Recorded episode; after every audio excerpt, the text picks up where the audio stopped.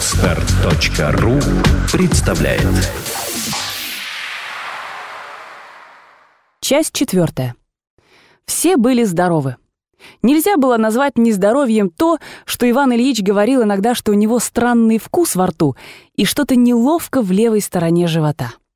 Но случилось, что неловкость эта стала увеличиваться и переходить не в боль еще, но в состояние тяжести постоянной в боку и дурное расположение духа. Дурное расположение духа это все усиливаясь и усиливаясь, стало портить установившуюся было в семействе Головиных приятность легкой и приличной жизни. Муж с женой стали чаще и чаще ссориться. И скоро отпала легкость и приятность, и с трудом удерживалось одно приличие. Сцены опять стали чаще. Опять остались одни островки, и тех мало, на которых муж с женой могли сходиться без взрыва — и Просковья Федоровна теперь не без основания говорила, что у ее мужа тяжелый характер. С свойственной ей привычкой преувеличивать, она говорила, что всегда и был такой ужасный характер, что надо бы на ее доброту, чтобы переносить это 20 лет. Правда было то, что ссоры теперь начинались от него. Начинались его придирки всегда перед самым обедом и часто именно когда он начинал есть за супом.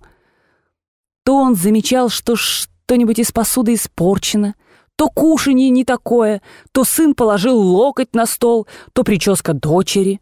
И во всем он обвинял Просковью Федоровну. Просковья Федоровна сначала возражала и говорила ему неприятности, но он раза два во время начала обеда приходил в такое бешенство, что она поняла, что это болезненное состояние, которое вызывается в нем принятием пищи, и смирила себя, уже не возражала, а только торопила обедать. Смирение свое Просковья Федоровна поставила себе в великую заслугу. Решив, что муж ее имеет ужасный характер и сделал несчастье ее жизни, она стала жалеть себя. И чем больше она жалела себя, тем больше ненавидела мужа. Она стала желать, чтоб он умер. Но не могла этого желать, потому что тогда не было бы жалования. И это еще более раздражало ее против него. Она считала себя страшно несчастной именно тем, что даже смерть его не могла спасти ее, и она раздражалась, скрывала это, и это скрытое раздражение ее усиливало его раздражение.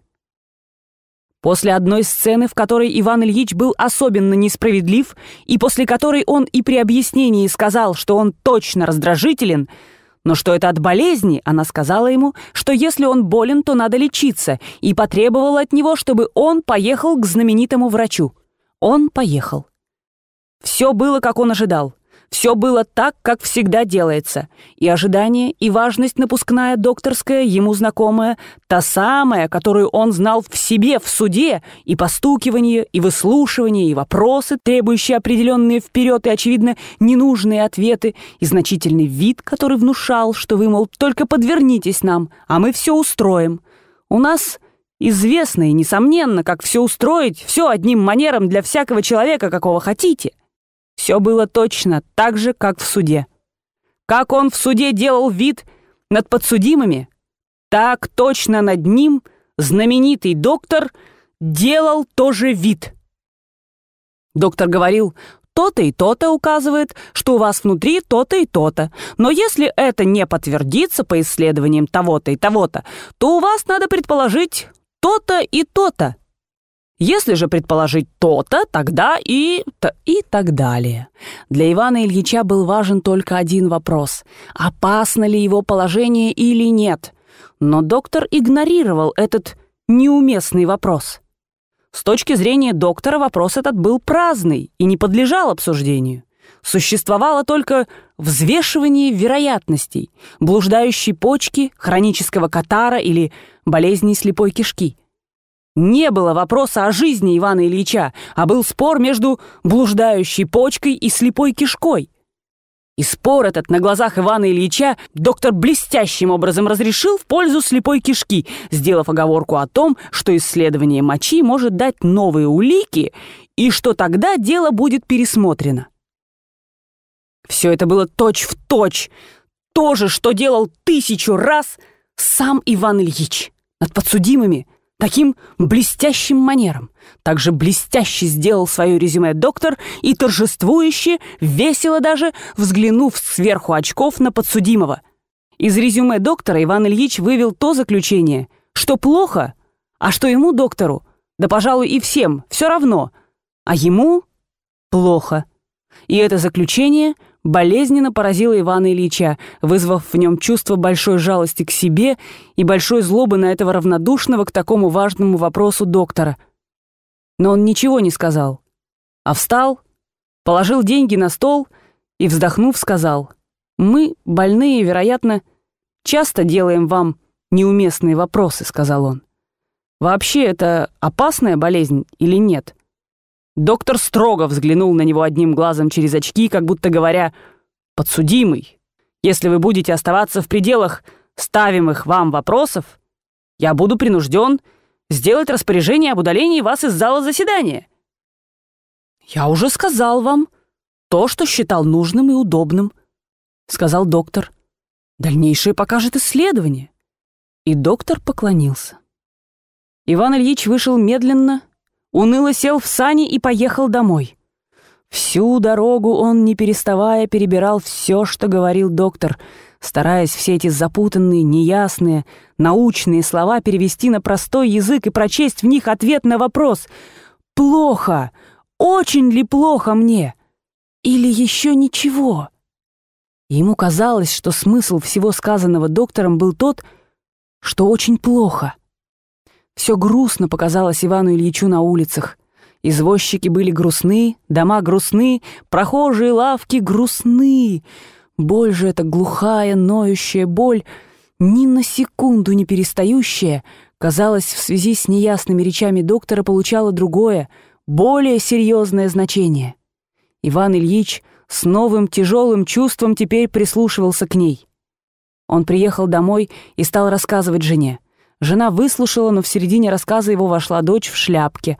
Она собиралась с матерью ехать. Она с усилием присела послушать эту скуку, но долго не выдержала и мать не дослушала. «Ну, я очень рада», — сказала жена. «Так теперь ты смотришь, принимай аккуратно лекарства. Дай рецепт, я пошлю Герасима в аптеку». И она пошла одеваться. Он не переводил дыхание, пока она была в комнате, и тяжело вздохнул, когда она вышла. «Ну, что ж», — сказал он, — «может быть и точно ничего еще». Он стал принимать лекарства, исполнять предписания доктора, которые изменились по случаю исследования мочи, но тут как раз так случилось, что в этом исследовании и в том, что должно было последовать за ним, вышла какая-то путаница. До самого доктора нельзя было добраться, а выходило, что делалось не то, что говорил ему доктор. Или он забыл, или соврал, или скрывал от него что-нибудь. Но Иван Ильич все-таки точно стал исполнять предписание и в исполнении этом нашел утешение на первое время. Главным занятием Ивана Ильича со времени посещения доктора стало точное исполнение предписаний доктора относительно гигиены и принимание лекарств и прислушивание к своей боли, ко всем своим отправлениям организма. Главными интересами Ивана Ильича стали людские болезни и людское здоровье – когда при нем говорили о больных, об умерших, о выздоровевших, особенно о такой болезни, которая походила на его, он, стараясь скрыть свое волнение, прислушивался, расспрашивал и делал применение к своей болезни. Боль не уменьшалась. Но Иван Ильич делал над собой усилия, чтобы заставлять себя думать, что ему лучше. И он мог обманывать себя, пока ничего не волновало его. Но как только случалась неприятность с женой — неудача в службе, дурные карты в винте, так сейчас он чувствовал всю силу своей болезни. Бывало, он переносил эти неудачи, ожидая, что вот-вот исправлю плохое, поборю, дождусь успеха, большого шлема. М -м -м. Теперь же всякая неудача подкашивала его и ввергала в отчаяние. Он говорил себе «вот, только что я стал поправляться, и лекарство начинало уже действовать, и вот это проклятое несчастье и неприятность, и он злился на несчастье или на людей, делавших ему неприятности и убивающих его, и чувствовал, как эта злоба убивает его, но не мог воздержаться от нее. Казалось бы, ему должно бы было быть ясно, что это озлобление его на обстоятельства и людей усиливает его болезнь, и что поэтому ему надо не обращать внимания на неприятные случайности. Но он делал совершенно обратное рассуждение. Он говорил, что ему нужно спокойствие, следил за всем, что нарушало это спокойствие, и при всяком малейшем нарушении приходил в раздражение. Ухудшало его положение то, что он читал медицинские книги и советовался с докторами. Ухудшение шло так равномерно, что он мог себя обманывать, сравнивая один день с другим. Разницы было мало. Но когда он советовался с докторами, тогда ему казалось, что идет к худшему, и очень быстро даже. И несмотря на это, он постоянно советовался с докторами. В этом месяце он побывал у другой знаменитости. Другая знаменитость сказала почти то же, что и первая, но иначе поставила вопросы. И совет с этой знаменитостью только усугубил сомнения и страх Ивана Ильича. Приятель его приятеля, доктор очень хороший, тот еще совсем иначе определил болезнь, и, несмотря на то, что обещал выздоровление, своими вопросами и предположениями еще больше спутал Ивана Ильича и усилил его сомнения. Гомеопат еще иначе определил болезнь и дал лекарство, и Иван Ильич тайно от всех принимал его с неделю – но после недели, не почувствовав облегчения и потеряв доверие к прежним лечениям, и к этому, пришел в еще большее уныние. Раз знакомая дама рассказала про исцеление иконами. Иван Ильич застал себя на том, что он внимательно прислушивался и поверял действительности факта. Этот случай испугал его. «Неужели я так умственно ослабел?» — сказал он себе. «Пустяки, все вздор, не надо поддаваться мнительности» а избрав одного врача, строго держаться его лечения. Так и буду делать. Теперь кончено. Не буду думать, и до лета строго буду исполнять лечение, а там видно будет. Теперь конец этим колебаниям. Легко было сказать это, но невозможно исполнить. Боль в боку все томила, все как будто усиливалось, становилась постоянной, Вкус во рту становился все страннее. Ему казалось, что пахло чем-то отвратительным у него изо рта, и аппетит и силы все слабели. Нельзя было себя обманывать. Что-то страшное, новое и такое значительное, чего значительнее никогда в жизни не было с Иваном Ильичем, совершалось в нем. И он один знал про это. Все же окружающие не понимали или не хотели понимать и думали, что все на свете идет по-прежнему — это-то более всего мучило Ивана Ильича. Домашние, главное, жена и дочь, которые были в самом разгаре выездов, он видел, ничего не понимали, досадовали на то, что он такой невеселый и требовательный, как будто он был виноват в этом. Хотя они и старались скрывать это, он видел, что он им помеха, но что жена выработала себе известное отношение к его болезни и держалась его независимо от того, что он говорил и делал. Отношение это было такое. «Вы знаете, — говорила она знакомым, — Иван Ильич не может, как все добрые люди, строго исполнять предписанное лечение. Нынче он примет капли и кушает, что велено, и вовремя ляжет. Завтра вдруг, если я просмотрю, забудет принять, скушает осетрины, а ему не велено, да и засидится за винтом до часа.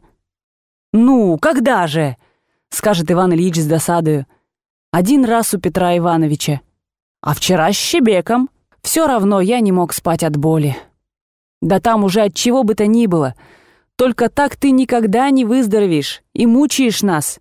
Внешнее, высказываемое другим и ему самому отношение Прасковьи Федоровны, было такое к болезни мужа, что в болезни этой виноват Иван Ильич, и вся болезнь эта есть новая неприятность, которую он делает жене. Иван Ильич чувствовал, что это выходило у нее невольно — но от этого ему не было легче. В суде Иван Ильич замечал и думал, что замечает тоже странное к себе отношение. То ему казалось, что к нему приглядываются как к человеку, имеющему скоро опростать место, то вдруг его приятели начинали дружески подшучивать над его мнительностью, как будто то, что то ужасное и страшное неслыханное, что завелось в нем, и не переставая сосет его и неудержимо влечет куда-то, есть самый приятный предмет для шутки — Особенно Шварц своей игривостью, жизненностью и камельфотностью, напоминавшими Ивану Ильичу его самого за 10 лет назад, раздражал его. Приходили друзья составить партию, садились, Сдавали, разминались новые карты, складывались бубны к бубнам. Их семь. Партнер сказал без козырей и поддержал две бубны. Что же? Что же еще? Весело, бодро должно было быть. Шлем!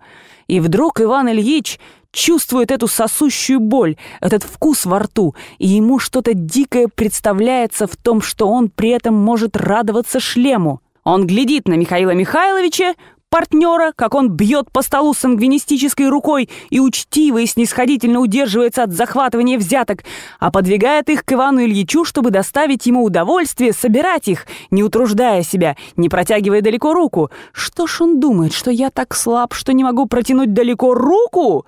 Думает Иван Ильич, забывает козырей и козыряет лишний раз по своим и проигрывает шлем без трех. И что ужаснее всего это то, что он видит, как страдает Михаил Михайлович, а ему все равно. И ужасно думать, от чего ему все равно. Все видят, что ему тяжело, и говорят ему, «Мы можем прекратить, если вы устали. Вы отдохните». Отдохнуть? Нет. Он нисколько не устал. Они доигрывают Роббер. Все мрачны и молчаливы.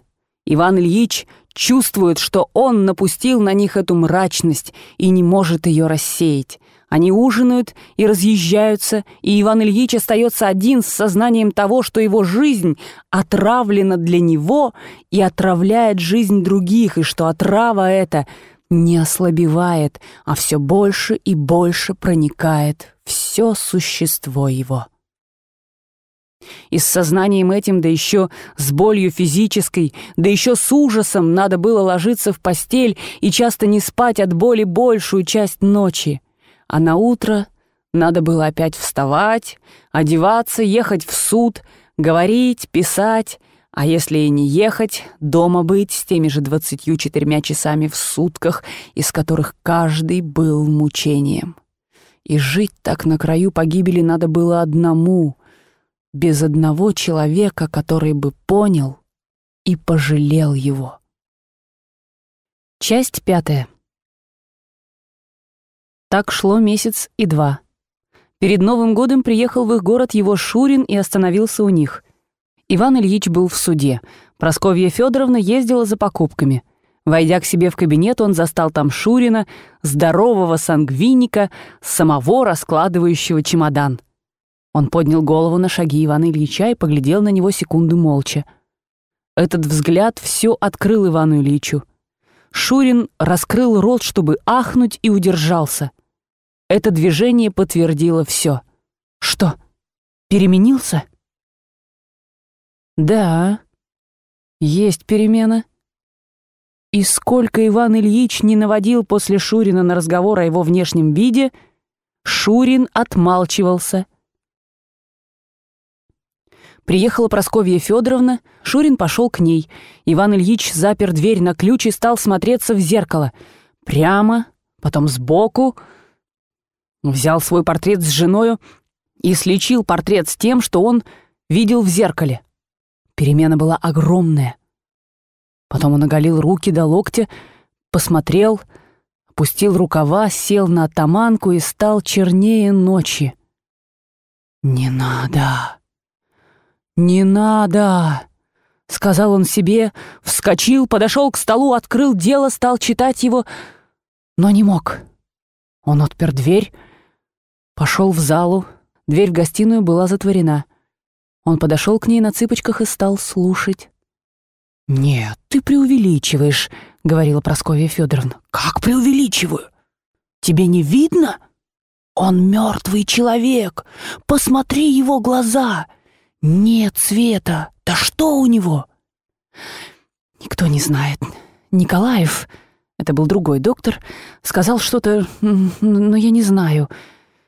Или Щетицкий, это был знаменитый доктор — Сказал напротив. Иван Ильич отошел, пошел к себе, лег и стал думать. Почка. Блуждающая почка. Он вспомнил все то, что ему говорили доктора, как она оторвалась и как блуждает. И он усилием воображения старался поймать эту почку и остановить, укрепить ее. Так мало нужно, казалось ему. Нет, поеду еще к Петру Ивановичу. Это был тот приятель, у которого был приятель доктора. Он позвонил, велел заложить лошадь и собрался ехать. «Куда ты, Жан?» — спросила жена с особенно грустным и непривычно добрым выражением. Это непривычно доброе озлобило его. Он мрачно посмотрел на нее. «Мне надо к Петру Ивановичу». Он поехал к приятелю, у которого был приятель-доктор. И с ним к доктору. Он застал его и долго беседовал с ним. Рассматривая анатомические и физиологические подробности о том, что, по мнению доктора, происходило в нем, он все понял. Была одна штучка, маленькая штучка в слепой кишке. Все это могло поправиться. Усилить энергию одного органа, ослабить деятельность другого, э, произойдет всасывание, и все поправится. Он немного опоздал к обеду. Пообедал, весело поговорил, но долго не мог уйти к себе заниматься — Наконец он пошел в кабинет и тотчас же сел за работу.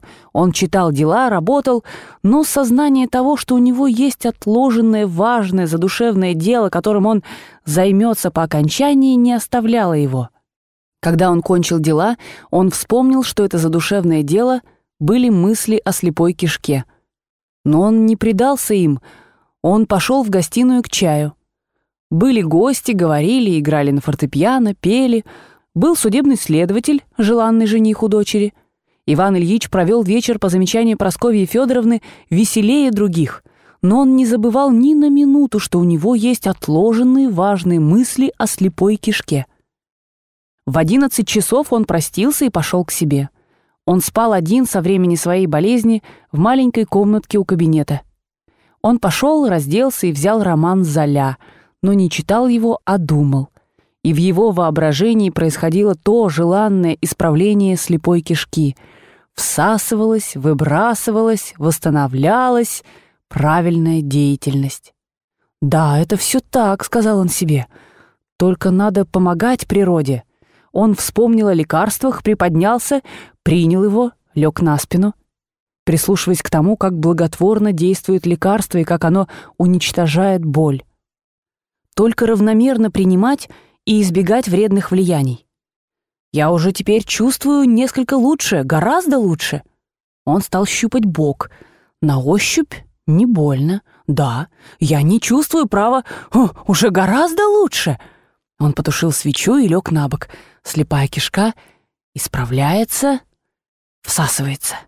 Вдруг он почувствовал знакомую старую глухую, ноющую боль, упорную, тихую, серьезную.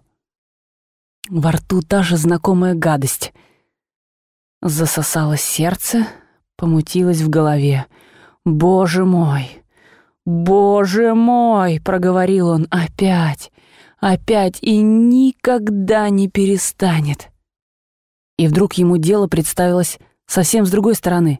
Слепая кишка, почка, сказал он себе, не в слепой кишке, не в почке дело, а в жизни. И смерти. Да, жизнь была, и вот уходит. Уходит, и я не могу удержать ее. Да, зачем обманывать себя? Разве не видно всем, кроме меня, что я умираю? И вопрос только в числе недель, дней сейчас может быть. То свет был, а теперь мрак. То я здесь был, а теперь туда.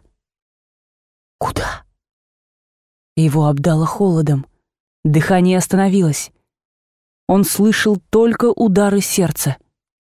«Меня не будет? Хм, так что же будет? Ничего не будет? Так где же я буду, когда меня не будет? Неужели смерть? Нет, не хочу». Он вскочил, хотел зажечь Хотел зажечь свечку, пошарил дрожащими руками, уронил свечку с подсвечником на пол и опять повалился назад на подушку. «Зачем?» «Все равно», — говорил он себе открытыми глазами, глядя в темноту. «Смерть, да? Смерть. И они никто не знают, и не хотят знать, и не жалеют. Они играют». Он слышал дальние из-за двери раскат голоса и ритурнели. Им все равно. Они также умрут. Дурачье. Мне раньше, а им после. И им тоже будет. Они радуются. Скоты. Злоба душила его. и ему стало мучительно, невыносимо тяжело. Не может же быть, чтоб все всегда были обречены на этот ужасный страх. Он поднялся. Что-нибудь не так. Надо успокоиться, надо обдумать все сначала. И вот он начал обдумывать. Да, начало болезни. Стукнулся боком. И все такой же я был и нынче, и завтра. Немного ныло, потом больше, потом доктора, потом унылость, тоска, опять доктора, а я все шел ближе, ближе к пропасти. Сил меньше, ближе, ближе, и вот я исчах. У меня света в глазах нет. И смерть. А я думаю о кишке, думаю о том, чтобы починить кишку, а это смерть. Неужели смерть? Опять на него нашел ужас, он запыхался, нагнулся, стал искать спичек, надавил локтем на тумбочку, она мешала ему делала больно. Он разозлился на нее, надавил с досадой сильнее и повалил тумбочку. И в отчаянии, задыхаясь, он повалился на спину, ожидая сейчас же смерти. Гости уезжали в это время. Просковья Федоровна провожала их. Она услыхала падение и вошла. «Что ты?» Н «Ничего, уронил нечаянно». Она вышла, принесла свечу. Он лежал тяжело и быстро-быстро дыша, как человек, который пробежал версту, остановившимися глазами, глядя на нее. «Что ты, Жан?» «Ничего. Уронил. Что же говорить? Она не поймет», — думал он. Она точно не поняла. Она подняла, зажгла ему свечу и поспешно ушла. Ей надо было проводить гостью. Когда она вернулась, он также лежал навзничь, глядя вверх. «Что тебе? Или хуже?» «Да». Она покачала головой, посидела. «Знаешь, Жан, я думаю, не пригласить ли Лещетицкого на дом?» Это значит знаменитого доктора пригласить и не пожалеть денег. Он ядовито улыбнулся и сказал «нет». Она посидела, подошла и поцеловала его в лоб. Он ненавидел ее всеми силами души в то время, как она целовала его и делал усилия, чтобы не оттолкнуть ее. «Прощай, Бог даст, заснешь». «Да». Иван Ильич видел, что он умирает, и был в постоянном отчаянии. Часть шестая. В глубине души Иван Ильич знал, что он умирает. Но он не только не привык к этому, но просто не понимал, никак не мог понять этого. Тот пример стилогизма, которому он учился в логике Кизеветера, Кай — человек, люди смертны. Потому Кай смертен. Казался ему во всю его жизнь правильным только по отношению к Каю, но никак не к нему. То был Кай, человек, вообще человек, и это было совершенно справедливо. Но он был не Кай и не вообще человек. А он всегда был совсем, совсем особенно от всех других существо. Он был Ваня, с мама, папа, с Митей и Володей, с игрушками, кучером, с няней, потом с Катенькой — со всеми радостями, горестями, восторгами детства, юности, молодости. Разве для Кати был тот запах кожаного полосками мячика, который так любил Ваня? Разве Кай целовал так руку матери? И разве для Кая так шуршал шелк складок платья матери? Разве он бунтовал за пирожки в правоведении? Разве Кай так был влюблен? Разве Кай так мог вести заседание? И Кай точно смертен, и ему правильно умирать, но не мне, Ване, Ивану Ильичу, со всеми моими чувствами, мыслями. Мне это другое дело. И не может быть, чтобы мне следовало умирать. Это было бы слишком ужасно. Так чувствовалось ему. Если бы мне умирать как Каю, то я так бы и знал это, так бы и говорил мне внутренний голос, но ничего подобного не было во мне. И я, и все мои друзья, мы понимали, что это совсем не так, как с Каем. А теперь вот что, — говорил он себе, — не может быть. Не может быть, а есть! Как же это? Как понять это? И он не мог понять, и старался отогнать эту мысль как ложную, неправильную, болезненную и вытеснить ее другими правильными, здоровыми мыслями. Но мысль — это не только мысль, но как будто действительность приходила опять и становилась перед ним. И он призывал по очереди на место этой мысли другие мысли в надежде найти в них опору. Он пытался возвратиться к прежним ходам мысли, которые заслоняли для него прежде мысль о смерти. Но странное дело, все то, что прежде заслоняло, скрывало, уничтожало сознание смерти, теперь уже не могло производить этого действия.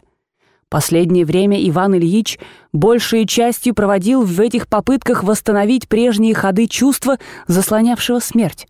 То он говорил себе «займусь службой, ведь я жил же ею», и он шел в суд, отгоняя от себя всякие сомнения, вступал в разговоры с товарищами и садился по старой привычке рассеянно, задумчивым взглядом окидывая толпу и обеими исхудавшими руками опираясь на ручки дубового кресла, так же, как обыкновенно, перегибаясь к товарищу, подвигая тело, перешептываясь, и потом вдруг вскидывая глаза и прямо усаживаясь, произносил известные слова и начинал дело.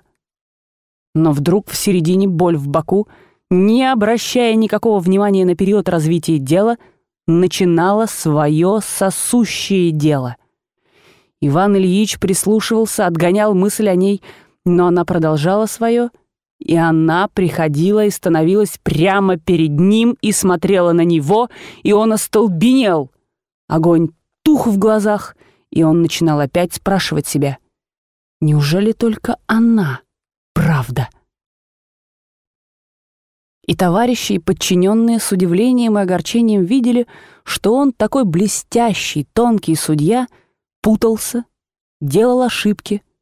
Он встряхивался, старался опомниться и кое-как доводил до конца заседания и возвращался домой с грустным сознанием, что не может по-старому судейское его дело скрыть от него то, что он хотел скрыть, что судейским делом он не может избавиться от нее.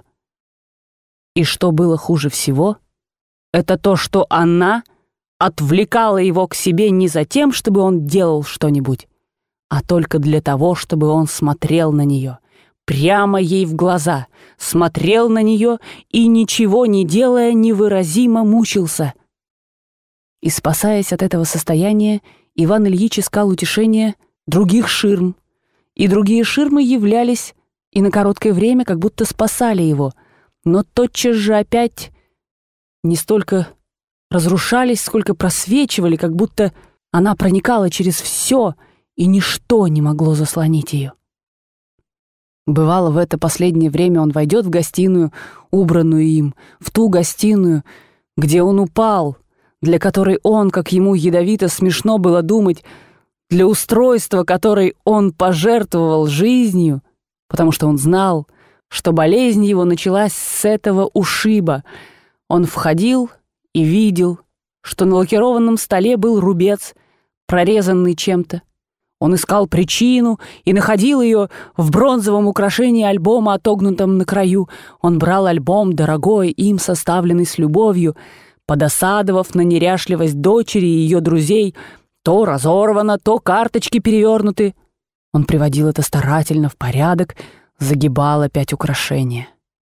Потом ему приходила мысль весь этот эстеблишмент с альбомами переместить в другой угол к цветам. Он звал лакея или дочь, или жена приходили на помощь.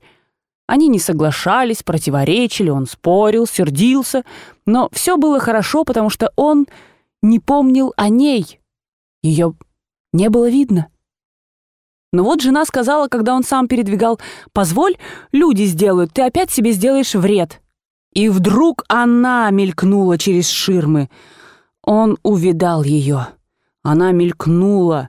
Он еще надеется, что она скроется, но невольно он прислушался к боку. Там сидит все то же, все так же ноет, и он уже не может забыть, и она явственно глядит на него из-за цветов. К чему все?